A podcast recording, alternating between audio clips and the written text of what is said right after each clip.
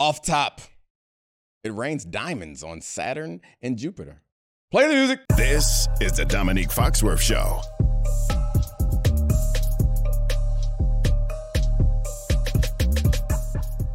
Welcome to the Domonique Foxworth Show presented by Allstate. Throw your hands up.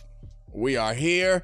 We have our normal Sunday crew, the wonderful Bill Barnwell and the normal Bill Barnwell. very Wonderful. very wonderful Wunderbar. Bill Barnwell and the the ruggedly handsome lumber snack himself. Uh, okay.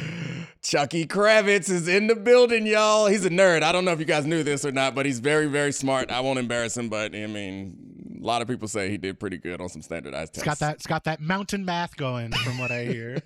Guys, I wasn't here on Thursday, and Domonique, that's like the longest break our relationship has had in years. And It made us stronger. yeah, you know, distance, Can't wait to vant in New York next week. distance makes the heart grow fonder.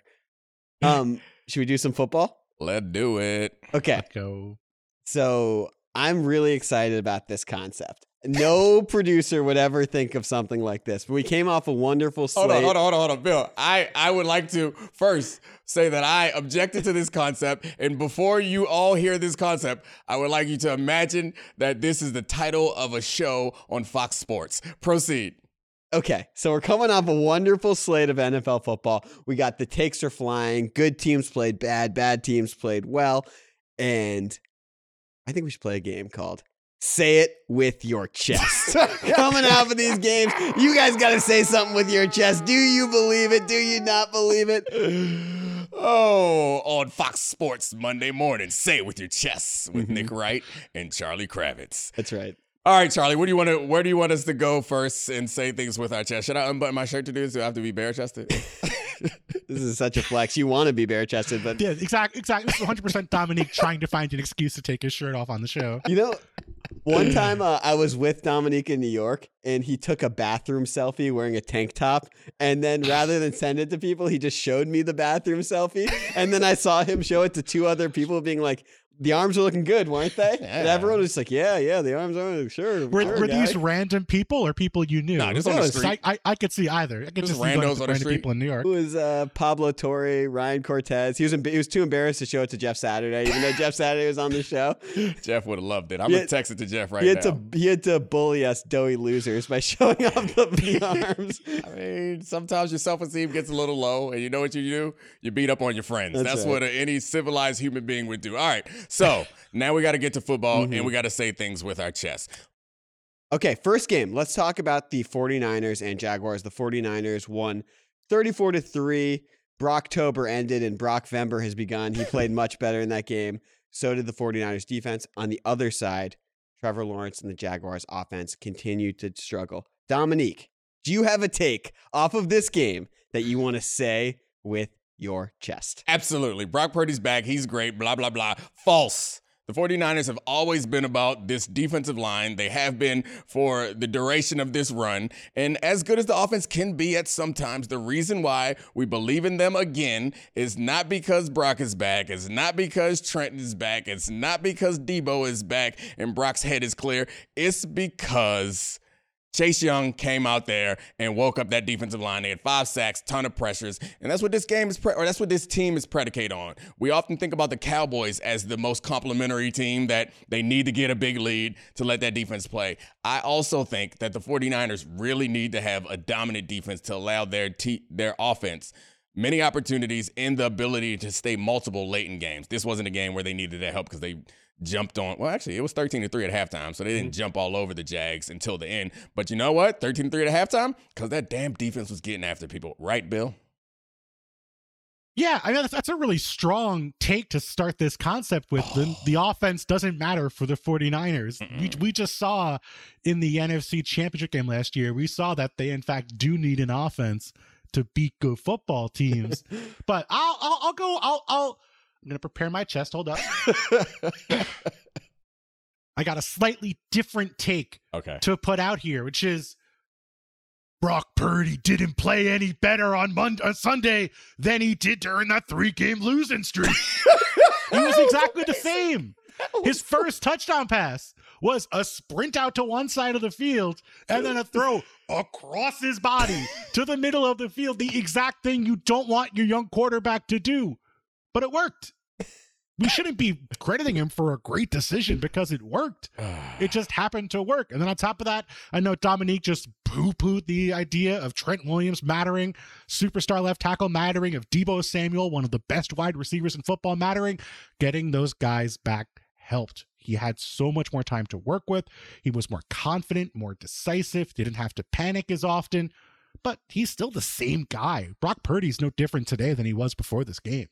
How did you manage to do it perfectly? To give the aggressive sports guy take that was, I mean, just as wild as my take, but also still give a nice measured follow up with all of the great. Because saying that he's just as good last weekend as he was this weekend is, I mean, it's a, it's a little bit out there considering that they dominated this team. And he threw some pretty nice passes. like there were some really, to Kittle. yeah, really Yep. impressive throws in that game.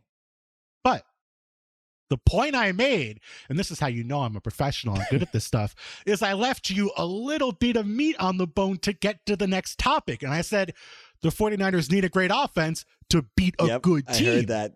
A little chum. But You're so good. I'm not But- doing well. I'm gonna button this button back up. I've not earned to have my chest hair shown yet, but yeah, you're But- right. if I had chest hair, I would show it right now, but you know I don't. But How are I the know? Jaguars are the Jaguars legitimate competition? Yeah, I mean, so I had been buying into the Jaguars. They were like an under the radar team. Mhm. I think that I'd been kind of believing that they're good, and uh, we're predisposed. So that we have all these like confirmation bias things that come into our mind, and I think Trevor Lawrence falls into a category of confirmation bias where we've been told that he was great, and I want him to be talent. Yeah, and I want him to be great, and he has shown glimpses of greatness. But when you look up at how long he's been in the league, like we're at the point where we're kind of like, what are you gonna do? What is when are you going to step up to that level with the guys like Burrow and Allen and Mahomes and I mean even Lamar as he's been up and down has reached higher heights than uh than Trevor Lawrence ever has. Yep. Nine touchdowns, 10 turnovers this season. And during the Jaguars' five game winning streak, their defense created 12 turnovers in that span and really helped them out.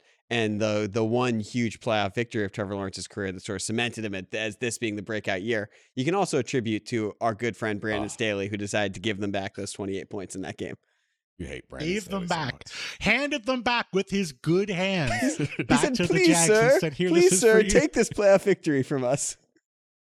Trevor Lawrence, I believe, turned the ball full over uh, over four times in that game. The if first I'm not half. mistaken. To add to that point, are are we are we blaming Trevor Lawrence for this? Do you think the pieces around him are enough? Do you feel like they get the most out of the talent they have? Because I gotta say, like, I don't watch Trevor Lawrence and think, oh, he's missing a ton of throws, or oh, he misses some here or there, makes some bad decisions, made some terrible choices late in this game. But it's not like I feel Yeah. like, oh, he can't do this or he can't do that, or we're seeing his limitations. But it feels like such a struggle with this offense. Like they have so many pieces where on paper you think, wow, they're really good. Calvin Ridley, Calvin Ridley can be a really good receiver. Travis Etienne can be awesome at times. Christian Kirk is overqualified to be your number three target. Evan Engram has been good since joining the Jags. And yet it feels like so rarely do they have easy answers for Trevor Lawrence, whether that's because of the protection, whether it's because of uh, you know, them not creating opportunities for their receivers. It just feels like Trevor has to create so many times for that offense to work. And that's a big burden that only the top quarterbacks in football can handle. And we don't know if Trevor can handle that at this point. That's fair. I mean, I guess that's the gift and the curse of going to Jacksonville is that he is not getting the support that he needs. That's the curse. But the gift is, you know what? We're not treating him like we would treat every other high profile quarterback, where it's like, where's that playoff win? Well, I guess they did get that playoff win. Where, where, where is that com- consistently competitive team? He hasn't been getting that same pressure that we expect. I mean, I feel like it's starting to fall on another team that no one cares about, but the Chargers. Like we do it to Herbert a lot more than we do to Trevor Lawrence. But I guess it's because Trevor Lawrence got that one playoff win, which we're attributing to a negative Brandon Staley performance and not as much as a, a positive Jags Please- game. Please, sir. Please, I don't want this playoff win. Please hand it, take it away from me, please. Much better. Yeah, that was better. That was impressive. The Uh, man's on fire today. Can I say something that Way the opposite of saying with my chest? Can I walk back something that you guys made fun of a couple what, weeks what ago? body part? What is the meekest body part that you say with your feet? I my know. my entire body is meek. It doesn't. a couple weeks ago, you guys made fun of me for uh, calling trading at the NFL trade deadline the Howie Wo- Roseman effect. I would like to rename that the uh, John Lynch Kyle Shanahan effect Yeah. because it seems amazing that they've. That, and I know this is one game, and Chase Young had half a sack, but there was a lot of press coming out this week about how. Uh, reinvigorated Nick Bosa and the defensive line was with Chase Young. It's sort of amazing that in back to back years, they've been able to not rebuild a contender, but find a piece that could actually move the needle at the deadline. And that's such, you love organizational stability and insti- institutional control that helps players succeed. As a Commanders fan, I'm genuinely excited to see someone who seemed to have a ball of talent be in a place to succeed other in other places. And it doesn't seem like anyone is better at setting that up than the 49ers. I mean, I, I think that they know what they want and they know how to use what they want and they know what they need. Go ahead, Bill.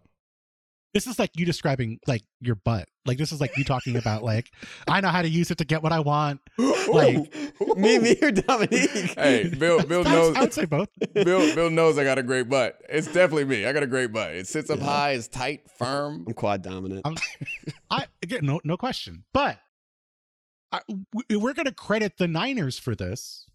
Our, and we're going to talk about the Christian McCaffrey situation. I'm more interested in what happened at the end of this game, Hmm. Which was the Christian McCaffrey streak Oh. and the Niners, who just lost Christian. Who had, were missing Christian McCaffrey for a couple plays here or there. He was banged up. A player who missed most of two years of football because he was injured, and a team that probably needs him to win to win a Super Bowl, selling out at the end of this game to try and get him a touchdown, going for it on fourth and five, up like 30 points. It. Domonique. You loved it. I loved Why? I love it. It's just numbers. Who cares? Exactly. Well, I think so. Yeah. I, I, I get so I was gonna jump all over you, but I get that you are partially being somewhat facetious when you say it's just numbers. Who cares? Because I no, I'm not. I'm being are? genuine. Oh well, then I'm ca- I'm more than willing to jump all Please. over you. Then, like I think this is sometimes the problem, and I, I get it. If he gets injured there, it's a terrible situation. I get it. It's a dumb thing to do. It's a risky thing to do. But I do think things like that are small things that do have a value, an emotional value to your team, and you can't measure like uh, continuing that or even going for that. Not being the the the Belichickian jaded coach that's like, oh, we don't care about winning uh, all these games in a row. We don't care about. That's like, so- think- that's someone saying something with their chest, if you ask me. that's, I'm just saying, like I, I appreciate those things. I imagine in the locker room. I remember having this conversation with Jeff Saturday when they had an opportunity to go undefeated and they got benched because their general manager was like, "No, this is not important." He said it was demoralizing. He hated it. They were angry at at their coaching staff and angry at their front office. I do think little stupid things like that matter. And yes, it's a risk. And yes, we all would have jumped all over them if he got hurt. However, they're like it's it's hard to get big wins like that in your locker room. It's hard to galvanize your team. It's hard to get them to feel like they are all together, and it's really hard to get them to feel like their coach gives or their general manager gives a about them because they're treated like they're so like Replaceable. dispensable, replaceable. Yeah. Anyway, Cogs in the machine. yeah. I, I should start that over so that we can edit it so I don't look dumb. But anyway, the, the point is, it's studied for the SAT more. they're they're all treated like cogs. And so I think a moment like that is incredibly valuable to your team, to your roster, to that specific player, but more importantly, everyone else on that team. So yeah, I, I like it as a risk to take. And who gives a about the other team's feelings? Here, I don't care about the other team's feelings. I care about your feelings. Right. Like you're you've already won the game. I I I don't believe that on that flight back to San Francisco, they played in Jacksonville, if I'm not mistaken. Correct? I'm Yep. not going to get this mm-hmm. wrong. Yep, you got it right. So on that flight back to San Francisco, they won by 30 points. I, I, don't think anybody has their head down. I don't think anybody's crying. I don't think they're in bad shape. And I don't think that would have changed if they had just taken Christian McCaffrey out because everybody in that locker room, everybody on that roster knows you have to have a healthy Christian McCaffrey Agreed. to win the Super Bowl. And I don't think that they would there'd be an open revolt. And I think this is one of the most difficult things about coaching or about leading any group of people is the emotional stuff you cannot measure. So like I cannot definitively tell you, well, this is worth 13 team team bonding points. I don't know, Hmm. but I do know that when you are on a team or when you're boss or when you're in a work environment, you're in a family environment, when someone does something that goes out of their way, that it feels like it is meant to be special for you, and they also take a risk in doing it, it has value. And so I don't know. I cannot put it in a spreadsheet, so maybe no one out there will appreciate it. But I do know, having been on a team, it's nice when somebody does something thoughtful or seems like they care about uh, something more than just whether they win or lose. You are an enigma because they because first of all, half the time you say that all of the rah rah stuff and the speeches are complete don't matter. But Christian McCaffrey scoring a garbage time touchdown So, okay. is the is the thing that will I love it. launch this team into a Super Bowl run. I did. So I, you are fully on both sides. So one, I didn't say it would launch team into a Super Bowl run, and that's very different. Season's words, over. So listen, words are very different than actions. So I agree. The pregame rah rah speech does not matter, and I also agree that um, going for it and trying to get Christian this record is not going to like translate to big wins. But I do think that there is some value in building your team and doing things that will make them happy and things that are a risk or a sacrifice to you. So yes, I don't think that pregame speeches are like gonna win or lose you a game. But I do think that in the weeks coming up, if there is a way to reinforce a culture, a culture that we're all in together, that we all care about, that stuff translates to people being more committed, which I cannot show you evidence of, but I do believe it's something that I feel. Counterpoint: It's no longer a distraction. Charlie, I Charlie, I'm giving you ten team building points for joining me and picking on Domonique Let's go. in that segment. We're you guys, together. you guys are great. That was great. That was well done. I hate you both. This show is sponsored by BetterHelp. We all carry around different stressors. I do, you do, we all do, big, small. And when we keep them bottled up, as I sometimes have had happen in the past, it can start to affect us negatively.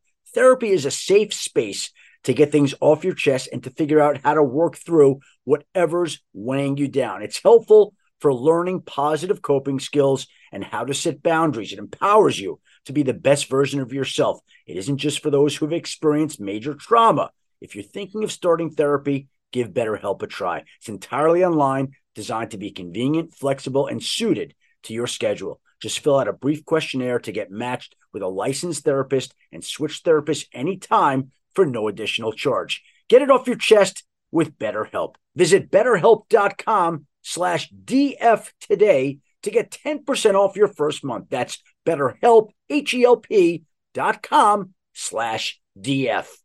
Now let's talk about the play of the week. The pressure to follow up Hypnotic and Cognac weighing heavy on the team. Hypnotic was in the cup, blue, and ready for the play. And boom, Añejo Tequila came in with a smooth assist to Hypnotic's tropical fruit finish. Shaken, strained, poured.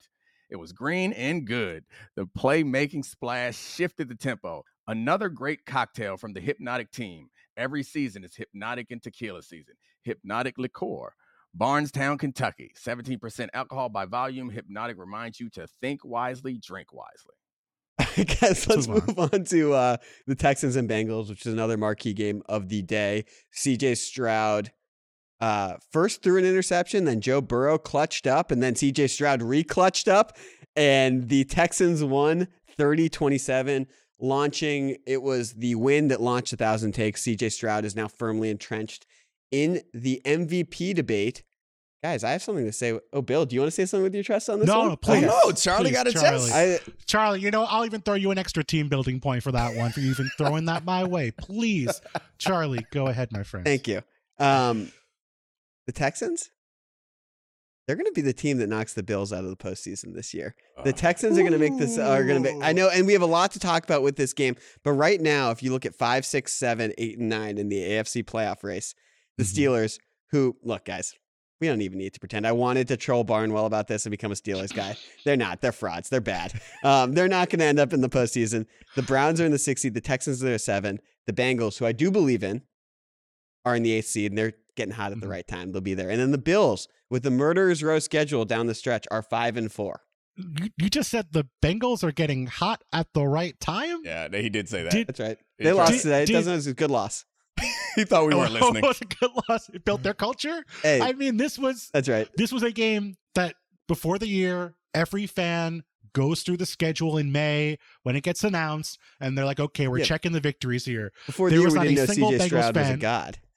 That doesn't matter. There's not a single Bengals fan on the planet Mm-mm. that looked at this game and said, oh, yeah, we might lose this one to the Texans. It might be a trap game. Nobody said that. You cannot have a good win when you lose a game like that, even given what we know about CJ Stroud right now, because this game was winnable Mhm. for the Bengals. I thought the Texans outplayed them, but the Bengals were sloppy in this game. Joe Burrow had multiple turnovers uh, on the Texan side of the field, I believe. They were in a position to win the game late, and Joe Burrow, depending on who you want to blame, Joe Burrow either missed an open Tyler Boyd for a touchdown or Tyler Boyd dropped a touchdown, but it was a wide open play that should have been seven. They had to settle for three instead. Kept the door open just a tiny bit for CJ Stroud, our friend, the MVP candidate, to bust through and win the game for the Houston Texans. And that's something, Charlie and Domonique, that the best teams in football do not do. The great teams in the NFL slam the door shut on those teams and don't let those teams on the come up like the Texans win those games. Oh, to and- me, this was concerning for the Bengals. In the defense of the Bengals, there are no great teams in football this year. No, there are no door slammers. I, I've been looking around the league. There are no door slammers. I guess maybe the Eagles we consider, but we saw them against the Cowboys. They kept propping the door open. The Cowboys wanted to slam the door on themselves, and the Eagles like, hey, we got an extra key. Oh, you want to come on in? So, I mean, I. I don't think, to Charlie's point, this was not a good win, but I'm not out on the Bengals. I am, however, intrigued by this take, given that the Bengals, or excuse me, given that the um, Texans have a last place schedule, they got some easier games coming forward. And if Yes. you go to Cincinnati and win, there is no game left on the schedule that they cannot win, given what they've shown so far. And they're a young team that we see getting better as the season goes on. The opposite is true for the Bills. They are a team that it seems like is progressively getting more injured and older and worse. So I, I think it's an interesting take position to take. It's a nice chesty, chesty position. I like it. And the reason I believe in the Bengals over the Bills is because we had legitimate questions. Yes, the Bengals have started. Hold on, the Texans over the Bills? No, so the Texans. Bengals, Bengals the, over the the Bills, Bengals okay. over the Bills for the last playoff Right, spot, right, right, right. assuming the Texans are in there. Is we had legitimate questions a few weeks ago. Can Joe Burrow and his calf get healthy? Can they be a good offense with him? And he has gotten much closer to his form of the past couple years. That covers a lot of their offensive line deficiencies. And their defense with Big Lou has schemed it in a way that's covered up a lot of their issues in the secondary as well. Didn't Big Lou's defense allow Yes, like it did. 30 points Yes, it to the. Texans in this game? Yeah, yeah, yeah, yeah. I'm talking The Texans, the Texans, picture. the Texans without uh, Nico, uh, Nico Collins, Nico their number one receiver. But, yeah. but uh, put some respect on their name. On my playoff, eh, on my playoff big board Texans. That's the team that, that put up 30 points. I do like I like it because it's a team on the rise versus a team Mhm. that's falling. It's a hot enough take, but I, I would love to say CJ Stroud is our good hands player this week, but he was last week. He's been it a bunch. He's been twice. Yeah, he and he's First legitimate. two-time winner. He's a legitimate MVP candidate. Um, we have to find someone else. He's won it too many times. What he's done in this game, and not only did he make a mistake late in the game that he could bounce back from, he made a mistake on the first drive. Like he fumbled a fourth and one that cost them points. Like the the um mental strength for a player that young, combined with the people around him being also young and reliant, or very much reliant on their quarterback. Like it's it's really impressive. I would like to say that I remember uh, a couple weeks ago, I kind of said when we established that CJ Stroud was a legitimate franchise quarterback with the ceiling very high, that I kind of said that the Houston Texans Super Bowl window is open now, which I still believe it to be the case.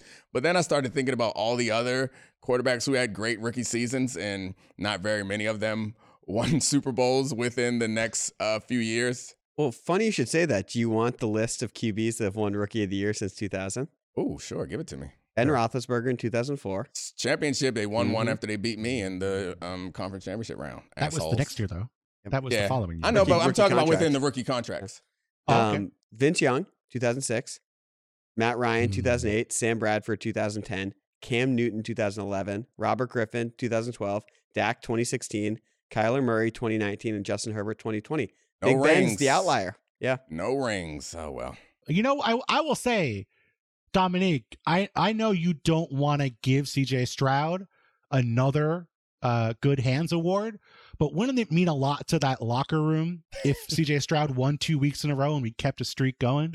I do like the idea that we now have a thread throughout the show mocking me about caring about people's feelings. I'm fine with that. I've positioned myself as the empathetic analyst. He has Yes. unlimited room in his heart. Uh, so much. Got such a big heart, lots of room to care about people because that's how you lead. You lead with your heart, and Mm-hmm. then you cut them just before they're a little too useless. well, their guaranteed money runs out.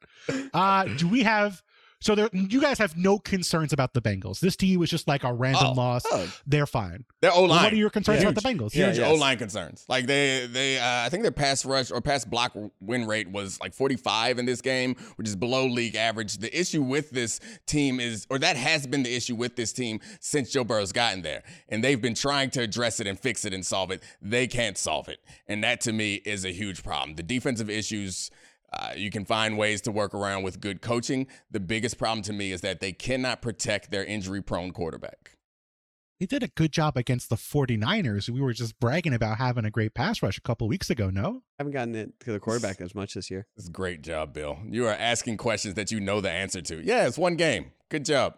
Yeah, but so they this can- is only one game. There- no, no, this is no. not only one game. Over the course of the time that he has been there, they've never properly addressed, or they've tried to, but they have not sustained any protection of Joe Burrow. That's the problem to me. And it's not because he holds onto the ball too long, because like it's pass No, rush no. win rate and that stuff accounts for how long you hold on to the ball because he does, he's prone to try to make big plays. However, they got to keep him off that man. He is not the sturdiest guy.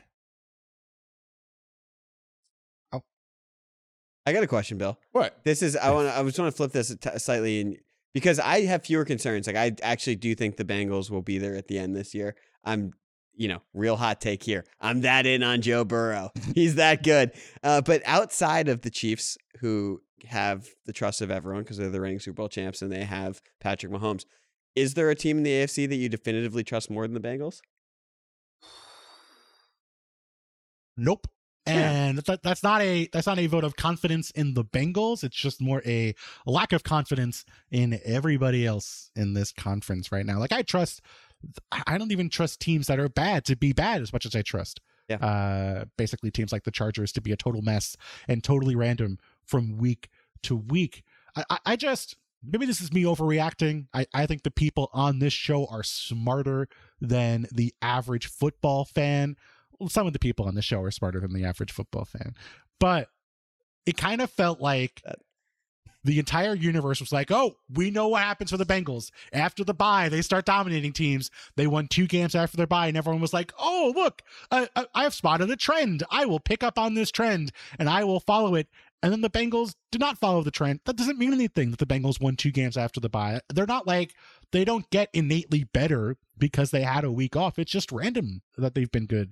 They've been healthier. They've had other more tangible reasons than just we happen to get good after the bye. So I, I, I don't think the Bengals are a materially different team than the team from the first half of the year Hmm. outside Yeah. of Joe Burrow being healthier. Yeah, you're probably right. But the trend that I, that does feel uh, that you can rely on it so far this season is as soon as we crown you, you go get your beat in the game that you're Yeah. not, that you're not Should- supposed to lose. Should Yeah. I pivot to the next Oh one? yeah, perfect, Yes. perfect setup. See, I'm trying to get like Bill. Okay, and that is Hi, it's Mike Greenberg letting you know ESPN Bet is ready to take you through all the biggest sports moments this spring. The official sports book of ESPN has exclusive offers and markets from Scott Van Pelt, Stephen A. Smith, and me, plus many more. From the playoff intensity to finally getting out to the ballpark, there's no better time for sports fans. Sign up today. New users get a bet reset up to $1,000 in bonus bets if your first bet doesn't win. Download ESPN Bet today. What a play! Must be 21 plus and present in select states. Gambling problem? Call 1 800 Gambler. Terms and conditions apply. See app for details. We all know breakfast is an important part of your day, but sometimes when you're traveling for business, you end up staying at a hotel that doesn't offer any. You know what happens? You grab a cup of coffee and skip the meal entirely. We've all been there. But if you book a room at La Quinta by Wyndham, you can enjoy their free bright side breakfast featuring delicious baked goods, fruit, eggs, yogurt, and waffles. And really, who doesn't want to start their day with a fresh hot waffle? Tonight, La Quinta, tomorrow, you shine. Book direct at lq.com. Yeah, we have a streak going of anyone who I ask, are they the best team in the football? They immediately lose. And that happened today with Domonique's own Baltimore Ravens, who dropped a game to the Browns that they really should not have lost today. Um, they ended up losing 33 31. Lamar had a couple head scratching plays down the stretch, a pick six that we were on a text thread and Bill foretold. He, did. foretold the He pick six. Um, Domonique, do you have something about this team that you want to say with your chest? I do. The Baltimore Ravens have yet to be beaten this season. That's all I'm saying with my chest. All, all three of their losses this season have been them losing games, but not getting beaten. And that, to me, like it sounds like I'm being positive about the Ravens, but it's really negative considering their track record the last several seasons. There have been games that they had under control. And this like bucks one of my favorite things that Charlie's already made fun of me about is like institutional stability and teams running, doing things the right way. You know, the teams that don't blow late game leads that often, the teams that do things the right way. I think we all would agree that the Ravens are a well-run organization. But damn if they didn't blow a game last year that they should have won to was it the Raiders in week 1 or at least early in the season. Then it was to the Dolphins that they had a big lead in, the at the end. They did it twice this season to the Steelers in uh, to the Colts, and then they do it again. And this one was more shocking than I think any of those other ones were because the way that it all fell apart. So yeah, they they are not trustworthy. They are a team that can. I feel like no one is better than them. But they are very capable of beating themselves. No one's better than them when they are playing as well as they can play. Right. But even in those moments when they're playing as well as they can play, I'm still not confident. Like I'm still scared. There's going to be one thing that breaks the other team's way, and suddenly this team is going to collapse. And I'm not saying that they're not mentally tough because I don't think that's a real thing, but I do think.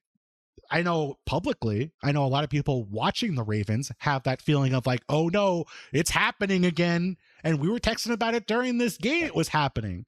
And we saw it. Like, like it was no shock once the Ravens started missing open touchdown passes, once they threw that pick six, I don't think anybody was surprised that the Ravens lost this game. And, I got to figure if we're thinking that publicly, there have to be at least some people in that locker room feeling the same way about it, no? I mean, I, today's game didn't feel like a collapse to me. And sometimes they do feel like collapses, but it felt like a lot of things going wrong at the end. Like it, it- the tip ball interception wasn't a collapse, but it was the only way that they could lose that game. And the problem is there's they made a lot of other mistakes. And when the break, so they had a break at the beginning of the game, was tip ball interception for a touchdown that set them up to win the game. And that's a random thing mm-hmm. that you cannot say, hey, we play such good defense that we could tip the ball to ourselves and intercept it for a touchdown. Like eight out of 10 times, if you tip a, a ball, it's going to hit the ground at some point. So it just, when I'm watching the game, it does not feel like an implosion. And all of their implosions look different. So it's not like I can say, it's always on this particular facet. Like we thought the defense was great, but the defense couldn't stop them. They did get a sack fumble on the game winning drive, but they couldn't recover it. And that's one of those mm-hmm. random lucky things. I will point out this one thing though that you said that was absurd that you don't believe mental toughness is a thing. All right, so I, that's craziness. Mental toughness is absolutely a thing. It's a real thing, 100%. I, I'm not in position to criticize anyone else's mental toughness. Let me frame it that way. Okay, I mean, maybe you can or can't, but it's a real thing. Like, I think if you put a different name on it that was less football-y, you'd be less opposed to the idea that some people are more resilient than others. And I do think that part of what you're saying is if the thought is in their head, you said it has to be creeping in some people's heads. That is the mm-hmm. opposite of mental toughness. So you can't one say that the thought has to be creeping in some people's head and then say that there's no such thing as mental toughness. That's all. I, I did not say there's no such thing as mental toughness. Don't just worry, want to point that out. I just said I'm not. Welcome I'm not to the family. to You're being it. gaslit by Domonique. So it's only gaslighting when one person does it, but when you guys do it to me, it's not gaslighting. Huh? What do you call it then? When you gang up on me and make up something that I didn't say. Spence, Spencer was talking about Domonique this week on Twitter and like how vicious he can be, and I realized this. Like I love Domonique, but I love know the only the only way to talk with Domonique, the only way to interact with Domonique is to be on the attack twenty four seven at all times, because otherwise you're gonna get it. You ha- you have to put Domonique on the defensive. Let's go. from the start to This the is end. a yes, this is a mentally tough show. Iron sharpens iron. Bring your when you're coming to talk to me, Billy Barnwell, and we all get better. Bill, there have been times when Domonique has just said like really nice things to me, where he's like, "Hey, hey, you did good in that moment." I'm like, "Oh my god, he thinks I." suck. This is like the biggest reveal. But when I come for your neck, you know it means I Um, love oh, you. That's exactly right. you. Whack shoes you got on today. This is why I don't I don't have my feet on the camera right now. oh man! Now, He's on the now, Domonique Foxworth show. now feet. see the worst thing is now I gotta buy Charlie new shoes because I feel bad Right. making fun of his shoes. He's, he's giving me and Jeff Saturday a makeover in Oh, New yeah. York in a couple weeks. we got to. We're doing Oh, a wow. makeover. Yep. Um, Must can I nice. can I give you guys a fun stat that's floating around Twitter? That Please. this is uh, the five teams that have spent the least time trailing in the first 10 games of the season over the last 40 years. The 2023 Ravens are third on that list for cumulative time uh, trailing over their first 10 games. They're with the 1984 Dolphins, 1998 Broncos, 1990 Giants, and 2007 Patriots. Every team but the Ravens was 10 and 0 at this point in the season. So there is some statistical anomaly stuff going on here that they have lost three games. We solved it. They're Yeah. mentally weak. Domonique, you can you can you're gonna put your name on that because it's a real thing. That's the only explanation, right? Like what else could it be? Uh, yeah, I don't know. I, I mean, I, I don't know. It, it, uh, I, I would, I, I don't think I understand exactly what it is. If it was always the same way, it'd be easy to point to exactly what's going on. I, it's luck, it's random. When you say it's a statistical anomaly, that suggests randomness to me, not something that reflects on this team specifically. But I guess you could also say that this team is uniquely built to, um, to fail in those moments.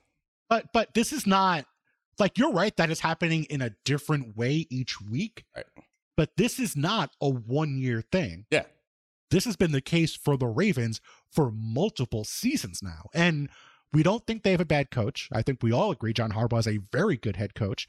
It's not like they're lacking talent. It's not like they're, you know, dealing with a they have injuries, but not dealing with a ton of injuries relative to other teams, relative to years past for the Ravens. It's not like Tyler Huntley is in a quarterback, but to me, I, I like I- I have to see them win a Super Bowl again before I'm going to believe in this team. They could run the table between now and the Super Bowl, and I would still be sitting here the day of the Super Bowl, even if I picked them to win, scared that they were going to collapse because I've just seen it happen too many times now. And to Domonique's point, you're right. They're beating themselves in those moments. That's just exhausting to watch as someone who wants to see them win.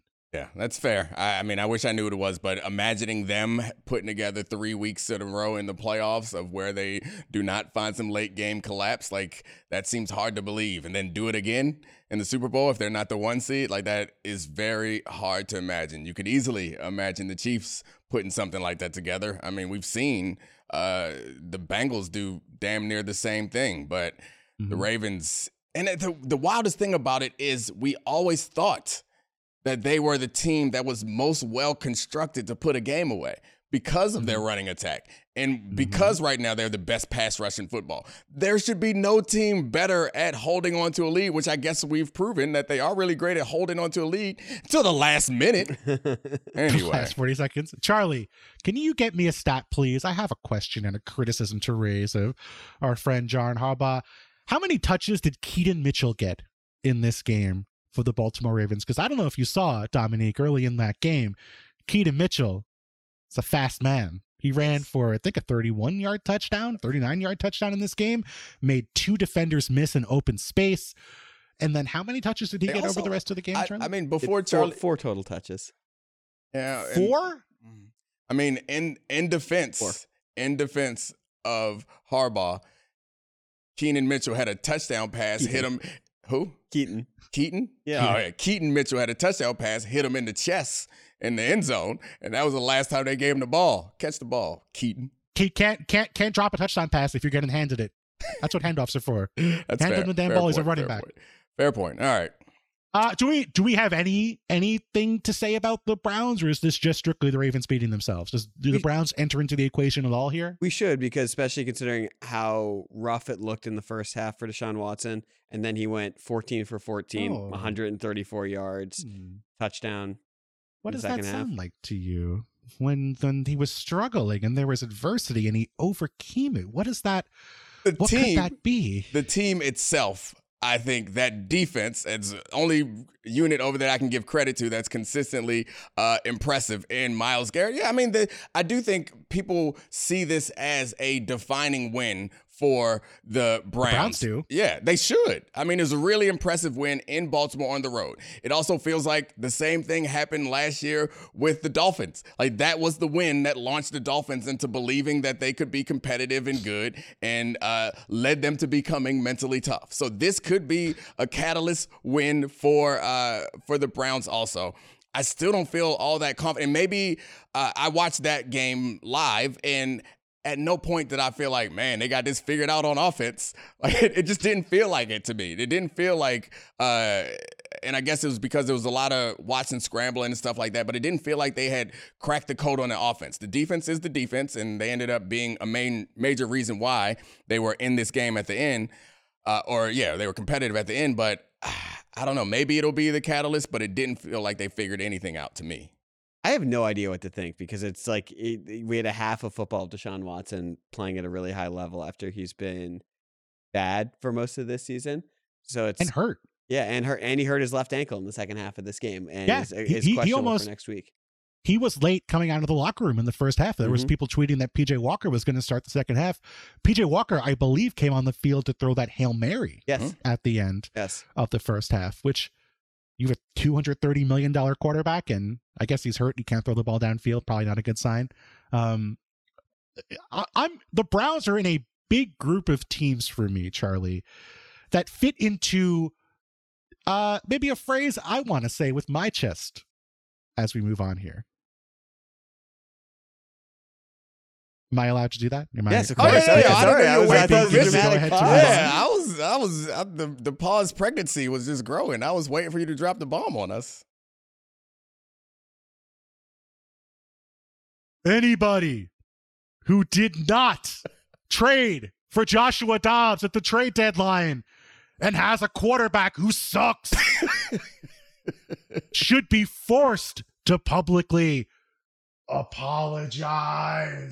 great chess, great love chess voice. Can that actually pivot us to guys? Put your hands up. Throw them up. And now it's time for our good hands moments presented by Allstate. Josh Dobbs had a lot of good hands moments today. Josh Dobbs had about 268 yards, a touchdown through the air, a touchdown on the ground. The Passtronaut. He didn't know his teammates' names a couple of weeks ago. He was learning the calls on the sideline. He was taking his first snaps. And the Vikings pulled off another heroic victory today. And Bill Barnwell, we heard your take. But do you have more on the Vikings and the Josh Dobbs experience and how good this team can be and how is he doing this? People like Domonique have told us that football is a complicated game and us mere mortals can't understand what a quarterback has to do to succeed. And Josh Dobbs, he needs like three days and two snaps with the center to do it. Josh Dobbs is fast. Josh Dobbs is smart. And there's like six plays you need to learn to be an NFL quarterback. He knows those six plays. He's fine. Got- you got to know boot. You got to know like mesh. You got to know forwards. If you know that stuff, you'll be fine. I, I, Josh Dobbs is just a well prepared, smart, thoughtful quarterback, and that's what makes the the fact that nobody was willing to offer more than that so frustrating because we literally saw him do this eight weeks ago. We saw him take over the Cardinals, who don't have the talent the Vikings have, who don't have the coaching the Vikings have. We saw him take over that team and prove he can win and be competitive despite the fact that he didn't know his teammates' names, despite the facts that everybody had left them for dead. And that is infuriating to me because you have so many general managers making millions of dollars who have these billion dollar teams they're running. And yet they couldn't be bothered. It was too much work to trade a sixth round pick straight up for Josh Dobbs or possibly give up a fifth round pick because you know they're going to be so valuable. And I'm not always the biggest fan of what the Vikings did, but remember, they made this trade not knowing they were going to need Josh Dobbs. Or sorry, no, they did make this trade knowing they were going to need Josh Dobbs, but they made this trade not expecting Joshua Dobbs to step in immediately and be their guy. And yet he's still been able to do that. And that's a credit to everybody involved. So I agree with you, Bill. Everyone who did not um, at least give uh, the Cardinals a call and think about Josh Dobbs should be called to the carpet. However, do you think that Josh Dobbs is the long term answer? Because I think right now there are people in Minnesota who are considering that. And I think the defense of some of these other places is they see the Passtronaut as a cute story, but they do not see him as the long term solution. And if you look at his numbers so far this season, he's been up and down, but never quite like dominant. So that doesn't mean that he is not the long term answer, but I think that's what people are seeing as him as at best a bridge quarterback, not even to the level of like Geno Smith earning yourself a, a semi long term contract. I, I what do you see from Joshua Dobbs play that is lacking? Like, does he have a superstar arm? No, but not every quarterback has a superstar arm. I think he makes good decisions generally with the football. I think he can create out of structure. Clearly, he's smart. Clearly, he's um, not just like book smart, but clearly football Yeah. smart in terms of learning things and picking stuff up quickly. He's done it twice now. Um, you know, I, I, I I think does he have every single trait you look for in a quarterback? No, but we're not very good at judging quarterbacks. And I think when you have quarterbacks who are not six foot four guys who um, are traditional pocket passers, you're going to poke holes in them. And I think that's what my problem is here is that you had a player who was, you know, a guy who was going to create more scrambling, was going to create more as a runner, and people found excuses to not value him that way. So if he keeps doing this, like whether they make it to the playoffs, whether they win every game or not, if he can be this caliber of player for the rest of the year, I think absolutely you give him that Geno Smith contract and see if he can do it again in 2024. Yeah, I mean, I don't disagree with you. I, I think I was doing my best to create the devil's advocate Straw man. argument, but um, he what he has done on the field is enough to project. uh, So far, what I've seen, enough to project that he's worth giving a shot. Given that what we look at for lots of other quarterbacks is what they've done. Not in the NFL, projects them and hope that they could put together a couple of games like Josh Dobbs just did back to back weeks.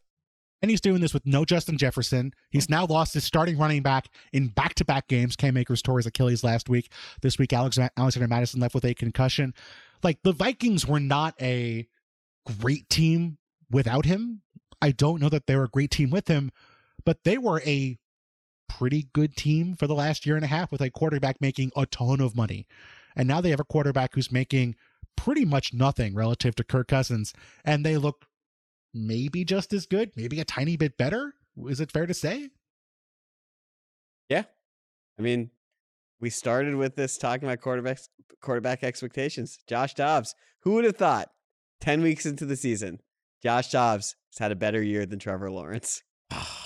He's had a better year than a lot of quarterbacks. had a pretty great year, especially He's had a better year than Joe Burrow. Yeah, if you control for expectations, there's not very many people out here who can compare to him this year as far as the quarterback's concerned. Yeah, I mean, and he, he's fun to root for. It's going to be if he gets the big contract or a bigger contract or gets a team that's legitimate handed to him. It's going to be a lot less fun experience. So let's live in the now. Let's keep calling him the Passtronaut and enjoying Josh Dobbs. When the expectations change, the enjoyment changes. I just love that he's literally the guy who gets to play all time QB in a touch football game. You can put him anywhere. he's going to go out there and throw some dimes. Um, guys, I have an up. We're taping this to the audience. We're taping this Uh-oh. during Oh, Sunday no. Night Football. No. Oh no, No. Oh, no, I don't is like gonna be this. bad. No. this is gonna make me mad. Aaron Rodgers has told NBC that he plans to return by mid December. Okay. Anything you'd like to say with your chest about that, Domonique? Um, I'd like to say that December is a month of miracles. So uh, let's let's hope that. Well, I don't think that Aaron. There's no chance that Aaron Rodgers believes in miracles. I mean, uh, to me, it feels. So I, I defended Aaron Rodgers originally when he started talking about he was going to come back because, again, back to what I think has become the theme of the show is I believe that there was some psychic value to his team in encouraging them to believe that he was coming back. take. It's a. I think it's real. I think it's real. Like hold down the fort, guys. I'll be back. And I didn't think he actually believed it. And he also gave voice to the idea that I need to have a goal. In order for me to like go to the to rehab and work really hard, I need to have a goal. And I agree with that. Also as value. So you're in the you're in the locker room. You're a Jets cornerback, and Aaron Mhm. Rodgers is like, "I'm gonna listen to dolphin sex noises to li- to fix my Achilles." And you're like, "All right, I can run through the wall. I am motivated to play now. I have something. Plus To, I have something to live for." Plus six team building points for Aaron Rodgers saying he's going to come back on his Achilles in four mm. months. Oh, I appreciate that you guys are making a mockery of this. It makes me seem even more smart, bec- or even smarter, because even more smart is there because you guys clearly don't understand. And it's just like, Bill, you of all people should not fall into this trap. This is an obvious nerd trap that makes I nerds look silly, that seems like they believe that everything is a video game and that you can numbers everything out. There are emotional things that we cannot value. And so, yes, saying he listened to dolphin noises and jumping from that to saying now I have a reason to live is an absurd thing to say.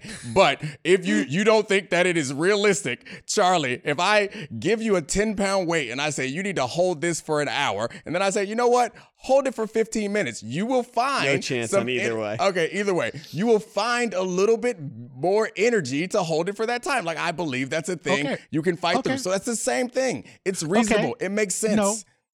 Okay, but Charlie, what if I played dolphin sex noises for 15 minutes while you were play- Oh, listening to it? Would that increase your I hold it for I'd hold it for hours. Like, like like that that's that's the difference here.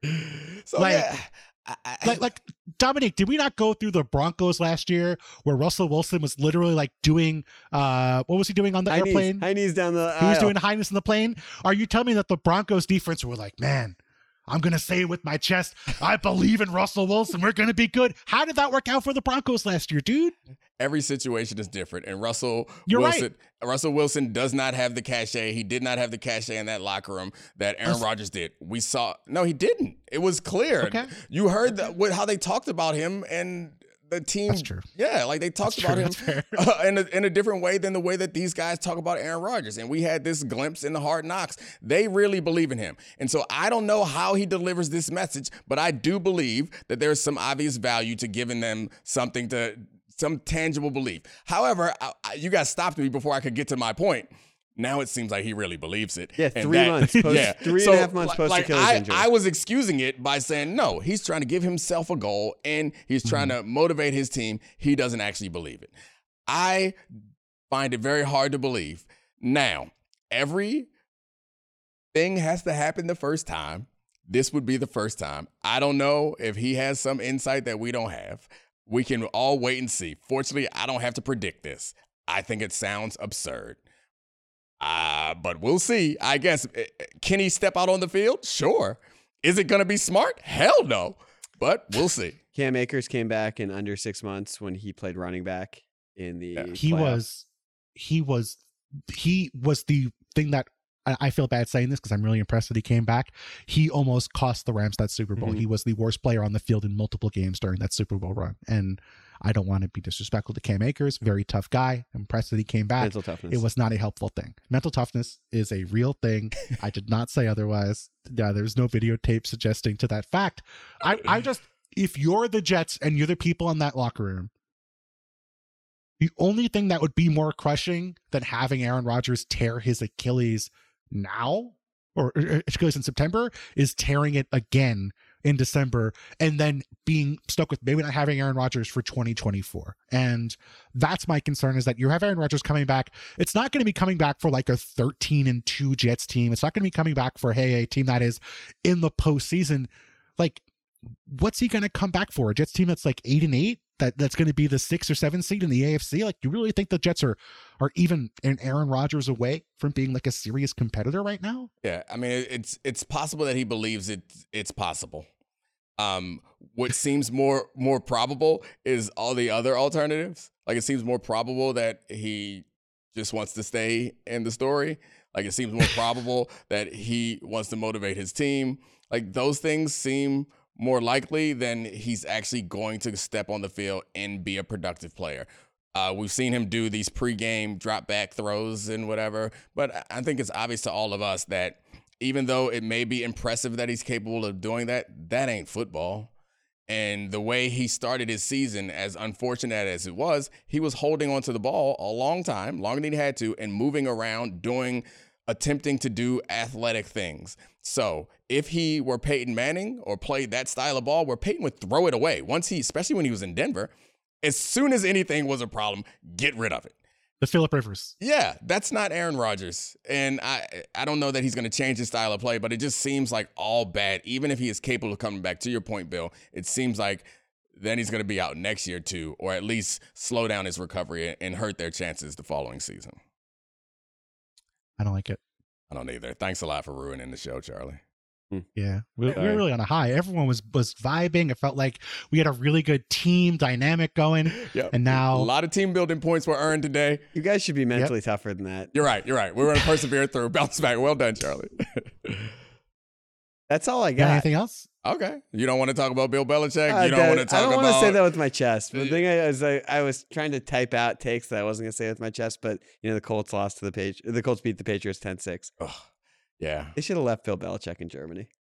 Ooh, That sounds like a tweet. Like I feel like yeah, that's when they say should have been an email like Yeah. that. yeah. Uh, well, I didn't want to. You, you no, no, no, bullied- I know, you're you right. bullied me into no, the no, bad no, no. take. I was agreeing. I was agreeing it. with you. I also would like to say that I'm proud of you that we did not get to Travis Kelce in this show. I that's Ooh. well done, sir. I really, uh, Bill. The little, I'll open up the kimono here. I, uh, I was trying to ask Domonique. I was like, Travis Kelce. He's in Argentina on the bye week. You're in the locker room. Is that a distraction? Is someone really like? Are you elbowing another defensive back and being like, "This guy is he really committed to winning?" And no. Domonique goes like, "Hell no, he's Hall of Famer, best guy, best guy other than Mahomes on the team. Don't ever debut that take in public." anyway, so um, thank you, Bill, for joining us, and thank you, Charlie, and of course, thank you, Allstate. This has been the Domonique Foxworth Show presented by Allstate. Throw your hands up. Um, thank you to all our great producers in Podville for giving us this wonderful studio. Shout out Megan, Serafina, Kevin, Brian, and I guess Cortez too. This is the Domonique Foxworth Show.